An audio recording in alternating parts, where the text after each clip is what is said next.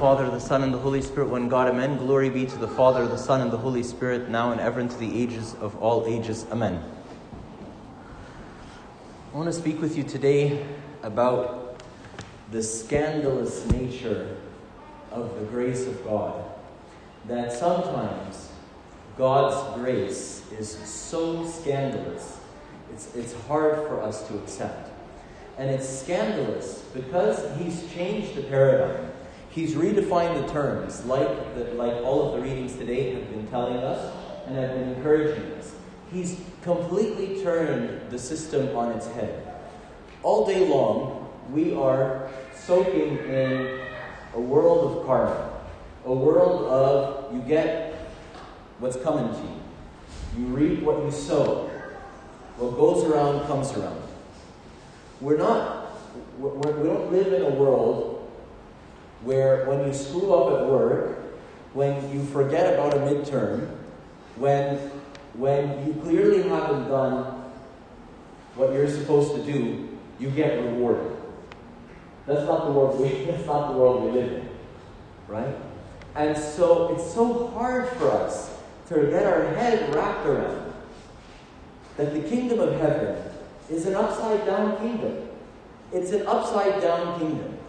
It's a kingdom that is just completely upside down from our perspective. I bet you in heaven the angels are laughing and saying, who's right side up and who's upside down? Who's the point of reference? But who cares, right? For the moment, you're in your shoes, you're living your life. And Jesus is trying to tell us that everything that you know, that you're used to in this world, is upside down in my kingdom. And the story starts off with this tax collector who's sitting at the tax office. Now, you've probably heard various different mentions of tax collectors in, in scripture and so on, but you need to understand why these people were so desperately hated by all of society, Jewish society at the time. And when I tell you, you will, you will, you will probably hate them just as much, right? And, and Jesus calls this tax collector and he says to him, hey, follow me. And he leaves everything and he follows Jesus, right? Let me give you a little bit of context on tax collectors. I'll try to be quick and it's just because it's going to be fun, right? The office of tax collector was an office which was appointed by the, the, Roman, the Romans. So he was collecting taxes from the locals for the Romans. Now, he had to collect a certain amount of taxes. It didn't matter who he got them from or how he got them. In fact, he was given Roman guards to protect him because he has Roman money. So he works for the Romans, he's protected by the Romans, and he's taking from his countrymen, he's taking from his family, he's taking, he probably, people lived in, in villages and towns at the time, and they tended to marry, intermarry from within their village or their town. So he's taking from people that are all related to him in some fashion. Okay? And he's giving this to the enemy, which is occupying their land. Now, the, remember, the Jews didn't live in a, in a democracy. They lived in a theocracy. God was their ultimate sovereign, in theory, although when they asked for Saul as a king, that was kind of put that in question, but that's another story, right? And so it's almost like there was another king, Caesar, who is like infringing on their king, God, and you are supporting that other king. Now, not only that, how did he get the office of tax collector?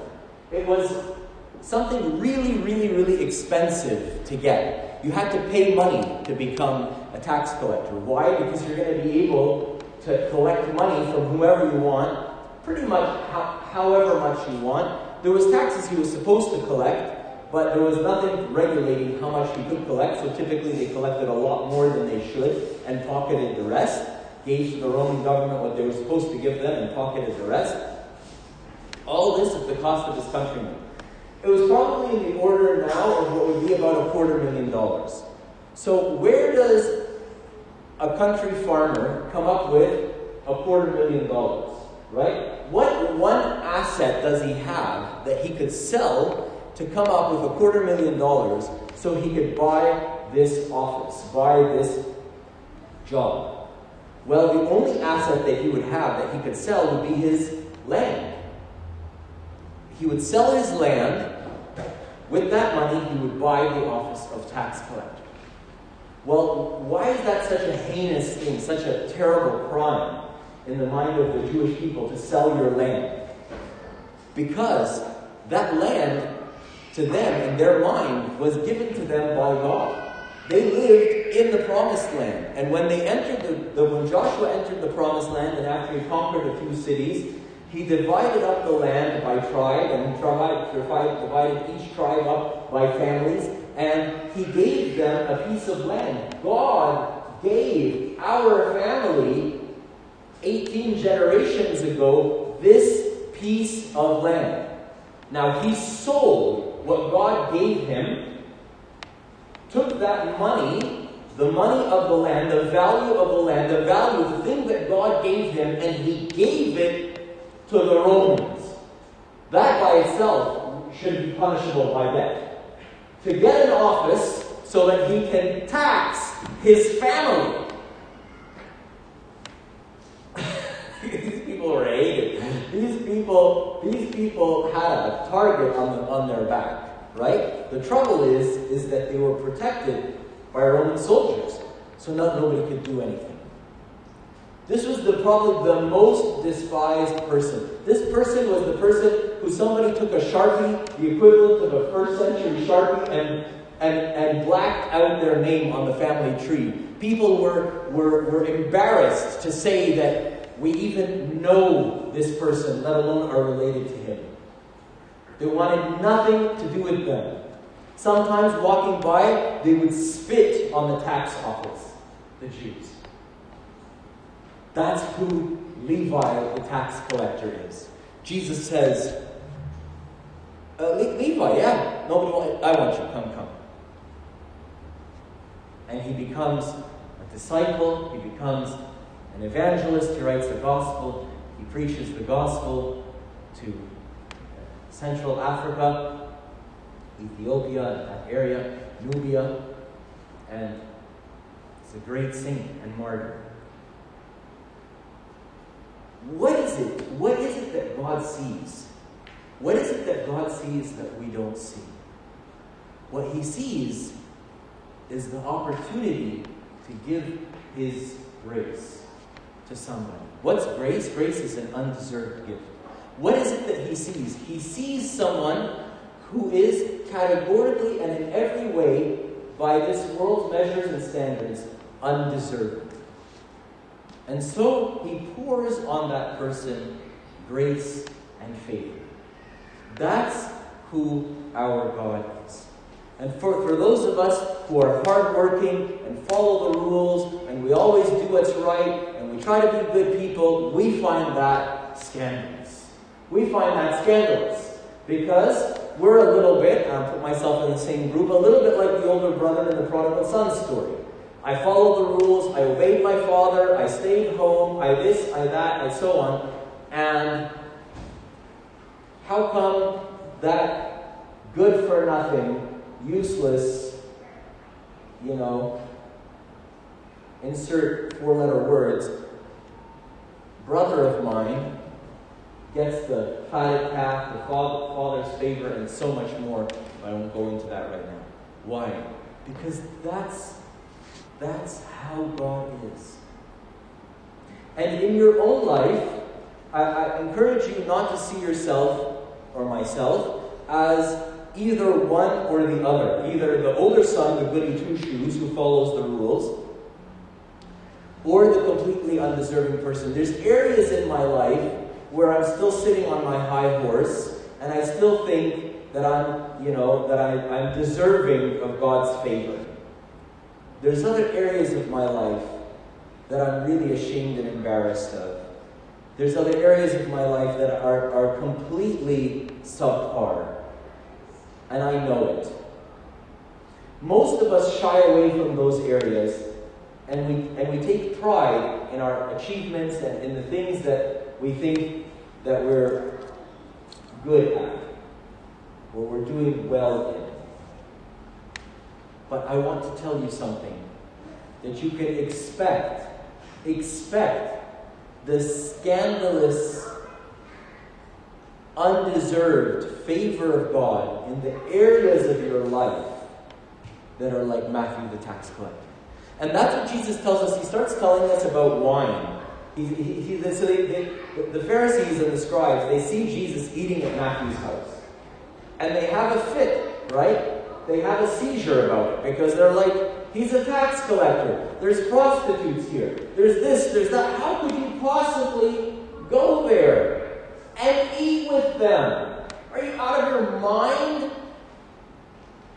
And they start, and they start trying, and they say, your disciples don't fast, they don't wash their hands, they don't, all these rules, right? So Jesus tells them, look, you can't take an old wineskin and fill it with new wine, it will burst. You can't take, that, that analogy may not be familiar to, I've explained it in previous sermons, I won't bore you now, right? But he's saying you can't take the old and put the new in it, it doesn't work, the new will burst the old. You can't take an old garment that's torn and put a new patch on it, on the tear, and wash it, the, the new patch will shrink and it will pull away and the tear will be made worse. What's he talking about here? He's talking about an old way and the new way. An old covenant and the new covenant. Jesus says to his disciples, I give you a new covenant in my blood. Right? And this new covenant is the covenant of grace. It's the covenant that God has made with you, that God will always be good to you.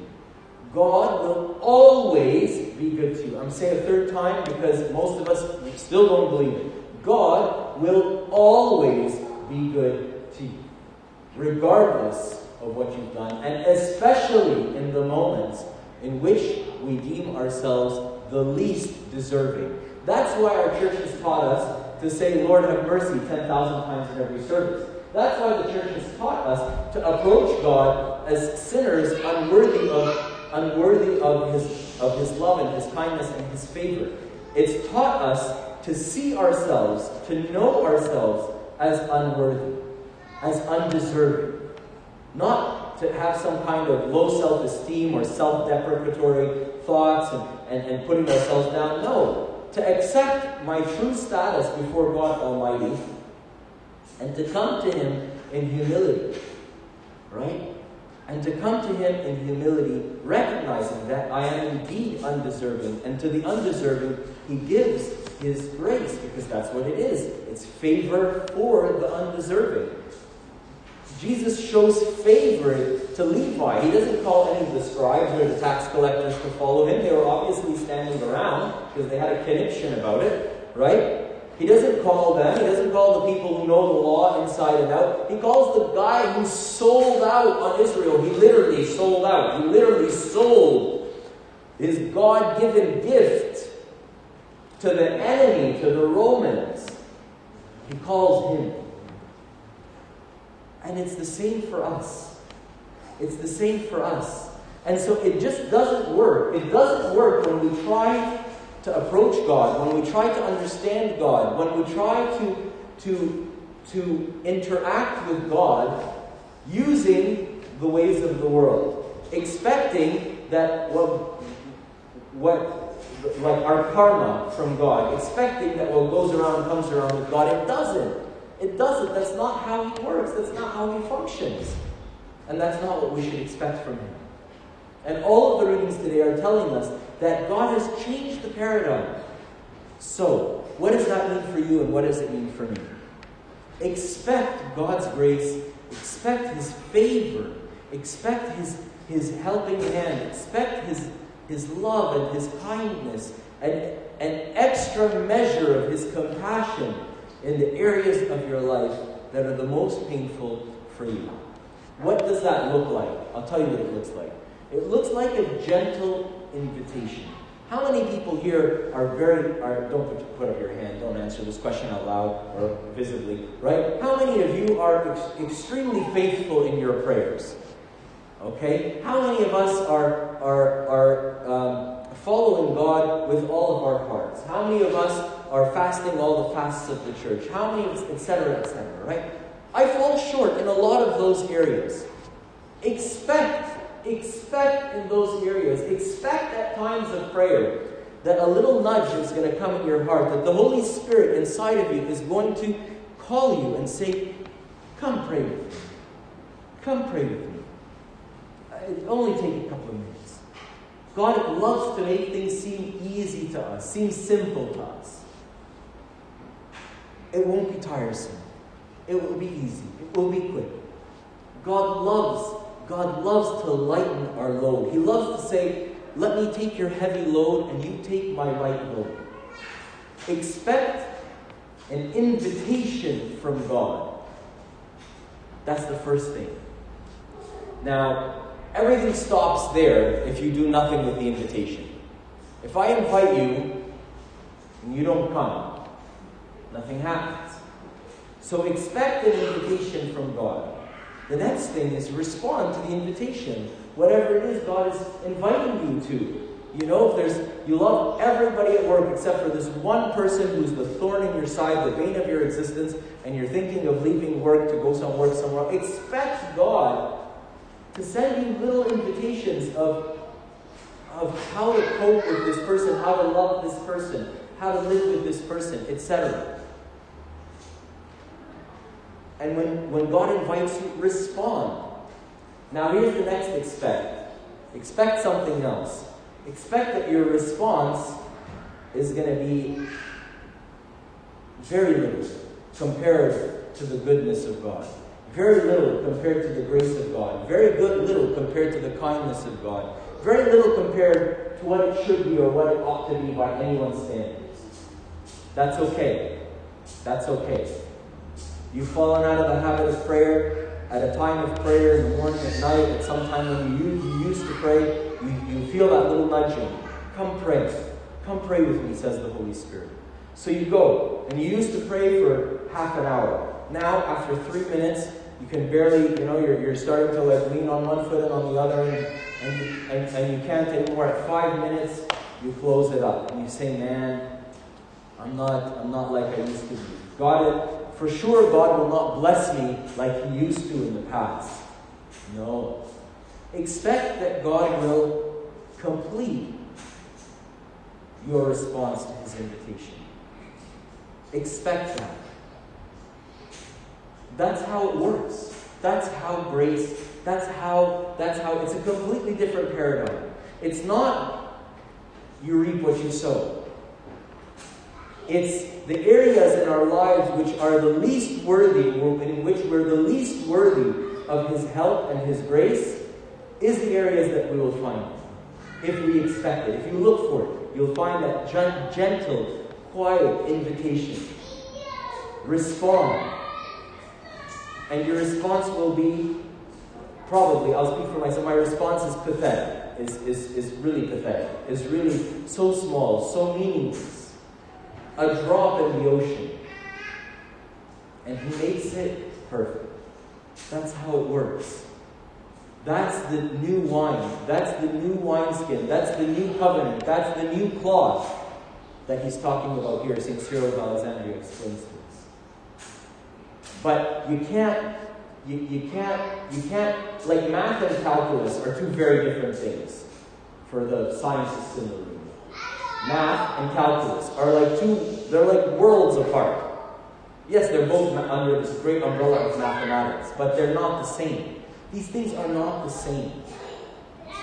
Either you believe in your heart that you reap what you sow, or you believe in your heart and you expect that God will bless you in the areas of, in which, of your life in which you are the most undeserving. Glory be to God forever and ever. And I have sinned. Forgive me, my fathers and mothers and brothers and sisters. Please pray for me.